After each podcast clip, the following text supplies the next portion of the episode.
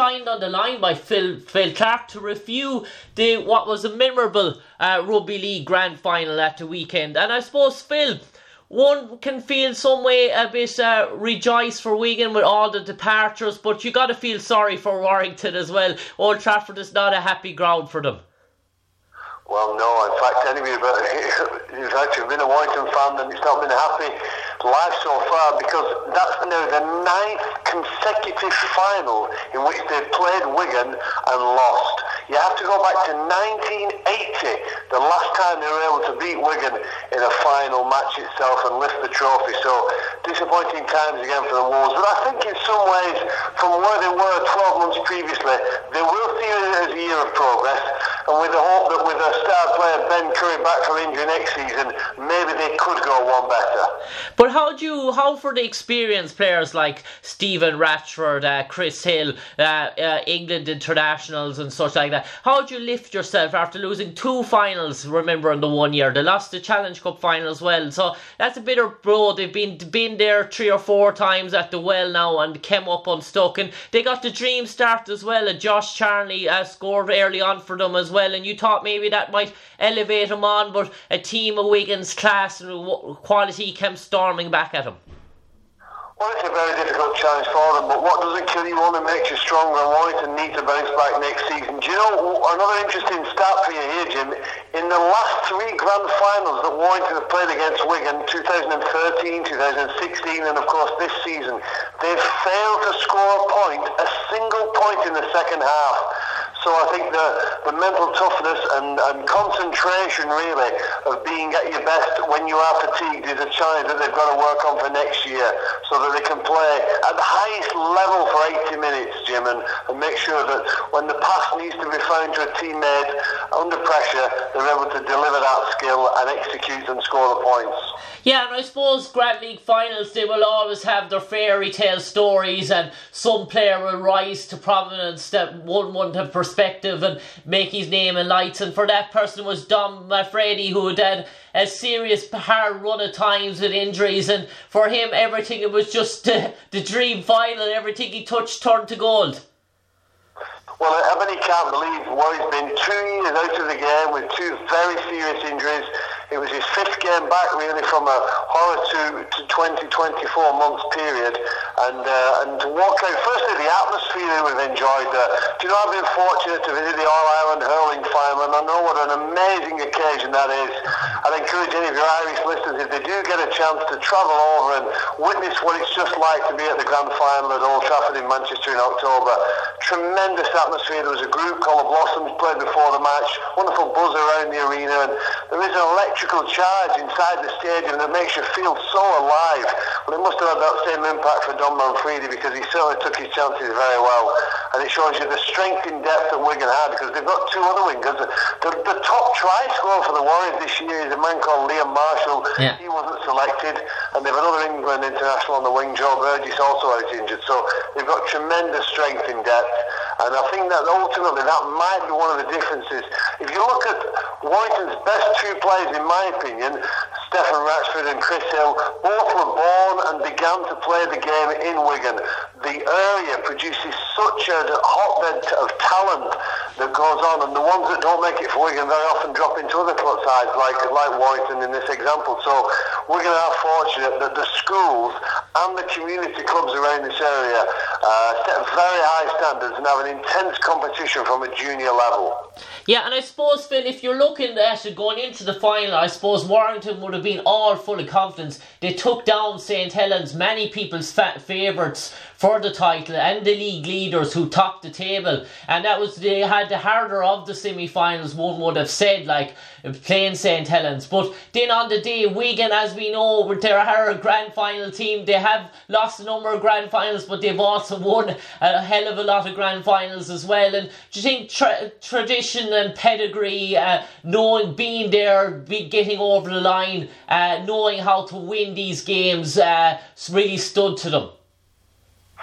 Possibly so. It's hard to exactly know, isn't it, in a live sport? We always read after a match into a narrative of, of possible reasons why results went one way or another. I guess that for me, the creative players for Warrington, Kevin uh, Kevin Brown and Tyrone Roberts, the scrum half and standoff, just weren't as creative or as dangerous as the ones who played in the Wigan positions. Um, and I, I, think that was possibly one of the biggest differences. Also interested, you know, the role of a fullback now in rugby league has changed from a traditional just defender to an organiser. We saw what break Stefan Ratchford yeah. But the voice and impact that Sam Tomkins had for Wigan, do you know, he got his hands on the ball. He threw 48 passes in the match. There was only two players, the, the two hookers, the guys who stand behind the play the balls for both sides, who threw more passes and nobody made more kicks than Sam Tomkins. So as a fullback, he's almost like a central midfielder in football, gets himself involved in the centre of the action and doesn't just stand at the back and watch. And I think his voice, his hands and his feet were ultimately perhaps the biggest difference between the two teams. He's such a competitor. I know you've got several over there in Ireland at the highest level, but he's one of those people who have that competitive streak. That they were born with it and on the highest level, and at the most intense occasions can find the, the, their ultimate performance. Yeah, and one thing that struck me from watching the game was the discipline of the Wigan defence. Many of the time uh, Warrington got up within 20, 30 yards from the line, but Wigan were so disciplined in their defending and their tackling that they gave away very few penalties. So there was never really those sets of five for Warrington close to the Wigan goal to really capitalise. And that was a key thing I'm looking at from it that Warrington were able to get up 30, 30 yards maybe from the Wigan try line, but each time they got up there, Wigan's defence was just so disciplined. It was, and I, I think you, you, talk about that. I mean, it was interesting that play the balls close to one another's try lines. Warrington had lots. They had they had probably twice as many as Wigan, but that Wigan defence you mentioned, it caught your eye, and obviously it's not just about uh, commitment. You obviously need organisation, and it was well drilled and highly effective to close down. At times, it were being hypercritical. Some some Warrington didn't convert enough of the chances. They didn't create the space when they passed the ball at times times it was an ineffective pass. The, the players or the defenders weren't drawn out of line.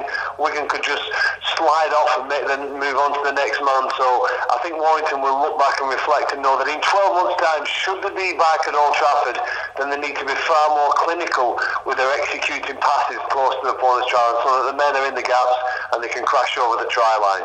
Yeah, and I suppose as well, looking at it, Phil, as you said, uh, Stefan Ratchford made some marvellous breaks, uh, really from the distance, broke the line at such pace. But then at the time when the pass, when he needed that runner off the shoulder, someone to deliver that killer pass, unfortunately each time there was no one at his shoulder. And if there wasn't one occasion, that would have really lifted the Warrington crowd and the supporters and the players to get a get a reward for such a break like that. You're exactly right there. I mean, Warrington will be ashamed, I suppose, that when he made a couple of the breaks, you could guess there was about 30 metres distance between the closest Warrington supporting player and Stefan Ratchford, and that's clearly not good enough because at the highest level of any game, you get very few chances in the cup final, the last match of the season, and to lift a big prize, you've got to convert those. They know that they had opportunities, and they didn't put the points on the scoreboard, which will be a disappointment to them and their supporters. But they'll have to live in the hope that they've made 12 months of progress by getting to both cup finals and they can work out. I mean, if you look in the middle of the field, I thought their, their central players, Chris Hill, Daryl Clark, and uh, Mike Cooper, the two props and the hooker, for me, they were probably far better than Wigan's players. But uh, in the other positions that really mattered and the ones that actually put points on the board, Wigan certainly had the edge. And I suppose we look at Wigan then and that warrior Sean O'Loughlin, he really is the heart and soul of that Wigan team. He was everywhere tackle after tackle, and uh, to have that player with that leadership qualities and that uh, true out and out love of the, the die for the Wigan jersey, and he's such an inspiration. But another player that really caught my eye was a Frenchman actually playing there. He made a wonderful break there in the second half, Morgan Escaré, and uh, he showed flashes of brilliance there at times in relation to his lines of running, and he's a really promising one for the future for Wigan as well. I agree, and I think that uh, you know there's tremendous rugby talent, league and union over in France. Uh, both he and Romain Navarrete have been never get offered a chance at Wigan. But you've got to talk about Morgan Escaré. He'll probably get much more chances next season. Sam Tomkins leaves the club now and goes to join the Catalan Dragons. So they've switched, switched, switched countries, those two. Uh, but uh, with Morgan Escaré, also, if you remember, pulled off a, a very important tackle when Stefan Ratchford made a break. Yeah. Second half of the game, and you know there was times when people used to question Escaré's defence. They thought that he was more of an attacking player, and more less interested in defending. But he got his body completely in front of Ratchford, and he closed down that play, stopped any chance of an offload, and nullified the threat that, been, uh, that, that they faced. Yeah, and I suppose looking at Wigan going forward now with Shaun Wane leaving to the Scottish Rugby Union and as players as Sam Tomkins uh, departing the scene and um, uh, other players, uh, there's one or other two players leaving of that quality. Is it going to be a time for rebuild or transition for Wigan, or Wigan to just seamless in that way that two or three players could leave, and yet come this time next year they will be contenders again, even with a head coach? Or do you think the likes of Leeds, the, as we know, Leeds such a real dominant team through the years, and uh, the likes of uh, St Helens will have probably that edge over next year? Will it be a time of transition for Wigan, or do you think it'll be a seamless change? Fascinating question and one I completely couldn't answer for 12 months. Yeah. You mentioned they're also losing John Bateman, who's arguably the best player this season. He was one of three nominees for a title we have over here called the Man of Steel. That's the best player in the league, besides Ben Barba and James Roby from St Helens. So with John Bateman leaving to go and play for the Canberra Raiders, alongside Ryan Sutton, another promising young prop, there is a, there's a massive hole that Wigan need to fill. But in the past, they've been very successful from doing it with local young talent and we're going to hope that they can they can do it again. As I've said, it's a hotbed area, and they've got a new exciting coach coming over, a player called Adrian Lam, who once played for the club just over a decade ago. He's a Papua New Guinean scrum half by by uh, when he was younger, and he now returns to the club for 12 months before Shaun Edwards returns to the club, um, who was obviously the, the most decorated player in the club's history. So they do have a period of rebuilding, and it's how quickly they can do that rebuilding that's the, that's the test. They need to throw as many builders as they can in quickly and get the job done so that by next season they're ready to fire. Yeah, and for the Warrington coach, uh, Steve Price, I suppose, as you said, it's been a marvellous year because the previous year the club were really in doldrums, languishing towards the bottom of, bottom of the table, and to transfer that transformation on such a quick time, with an awful lot of optimism. But it was also a case when you lose that final, that heartache, the second year sort of syndrome sort of kicks in, and you players could actually instead of uh, driving on could be feeling a bit sorry for themselves. So, does he need to try and rejuvenate and maybe refreshen that uh, dressing room with new faces as well? Well, in some ways they weren't far. They've got to both cup finals, but in other ways they were, and they do, I think, need a slightly different mental approach. Maybe, as I've pointed out, they, they failed in the second half against Wigan in three of the last grand finals that they've played to score a single point. So they need to work on that aspect. Maybe need to be more elusive. They finished fourth in the league table after 30 rounds, so that tells you that they're clearly not the best team over here. But if they can get Ben Currie back, who I think could next year, should he play every game, be a very strong contender to be the man of steel. He's arguably the best player we've got at rugby league, but he's now had two very serious injuries. They need him back firing on all cylinders. They've bought a player from Australia called Blake Austin, who they're hoping can really make a difference to them as well. But I think that they need to try their best to develop local talent. We're going to be very successful at doing it. So Austin St Helens Um, and Warrington are working hard to do so, but the local area doesn't have the same passion or fanaticism to to for young boys and girls to play rugby league as the Wigan community still does. Yeah, and I suppose Phil, the grand final, it was so tense. It was such a dramatic occasion, and it was sort of you could cut the tension with a knife, and I suppose we could see that reflected in maybe in the conversions, a few of them being missed as well. And normally the caliber of kickers like Sam Tomkins, you, expect all of those to be going over for both sides. But that was a real interesting uh, side plot into, in, in really to the game that one one couldn't have predicted that we'd have tries tries scored, but the conversions not converted. Yeah, try to score out wide, I suppose, because of the strength of yeah. the defence in the middle. Uh, Sam Tomkins has a conversion rate of 75% this season, which is average for a Super League kicker. What's been interesting about Warrington, they've tried five different goal kickers this year, and the one that started the season is an Australian called Bryce Goodwin. He had a great game as a centre in the grand final. Yeah. But he's actually finished the season with the worst goal kicking record. When they last played Wigan, they lost by 13 points to 12 Warrington just a few weeks ago in the Super 8 competition. And on that day, Stefan Ratchford was the man asked to kick goals. Yeah. From then on, Tyrone Roberts has taken every single kick. And yet, even though he's been successful at 82% success rate with his 40 kicks so far this season, he wasn't able to nail the, uh, the one from the sideline, was it? There was another interesting point about in the second half, they had a penalty goal. They were losing 8 4. Yeah they could have, I suppose, taken that penalty, gone to 8-6. That's not going to win you the game. But we do tend to, in rugby league, undervalue goals. I think it's going to creep back into fashion. It's something I've spoken about when I've been commentating on the matches for Sky Sports this year. That I do think we, we, we almost they think some rugby league fans that you're cheating if you take a penalty goal and score two points. They'd much rather see a try, which I understand. It does make it sometimes more enjoyable.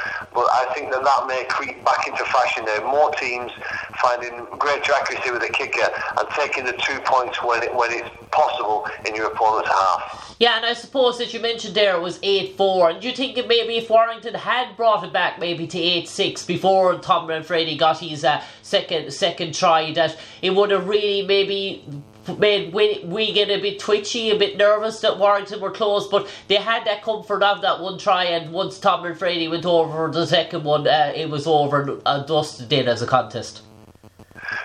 Yeah, well, it was certainly added to that tension, which was already pretty intense. I mean, we we had a try in the, the 30th minute, and then nothing for just over 40 minutes didn't we, before we got the final try. So a penalty goal maybe would have added to the tension. We may have even seen a second penalty after that. James Graham, who was a guest, uh, I was a colleague of mine I was working with on, on the night in Manchester, who played for the uh, St George Illawarra Dragons and has come over to play for England in the upcoming Test series in New Zealand. He thought before the match, he said, listen, there's nothing between these two teams. I think there'll be a drawn game. It will go into golden point, and he thought Sam Tomkins would win it with a drop goal. Well, it wasn't far off, it was it, to the last five minutes. It could have very easily got to eight all, but as it was, that final try from Dom Manfredi uh, made it a comfortable last couple of minutes for the Wigan Warriors fans. And Phil, finally, last question for you here. This is a hard one, I suppose. Most pundits and analysts don't like comparing teams to previous teams, but how do you think this Wigan team rates as grand final winners compared to Leeds' past teams with the likes of Danny McGuire, Kevin Sinfield, Rob Burrows, to the likes of St Helens, where you had. Um, you had great players like Keiron Cunningham. Um, you had great players like um, players of that quality, the Lambs and such like that. Then the great Bradford Bulls teams under Brian Noble as well. How do you think this Wigan team compares? Well, it's very hard to compare teams from different eras. I think if you're the best team in the, at the time, then that's great. And I think every team it sits where it is.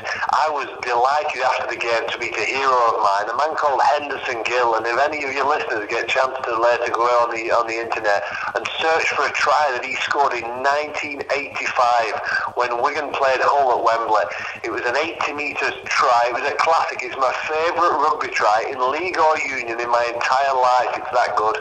I'd recommend you to look at. So I think there's great players from every era, and I was lucky to meet one of my heroes after the match. So this Wigan side are a good team. St Helens have been the best team all year. Don't forget the rules in rugby league over here mean that we have a playoff system at the end. You just need to be in the top four places.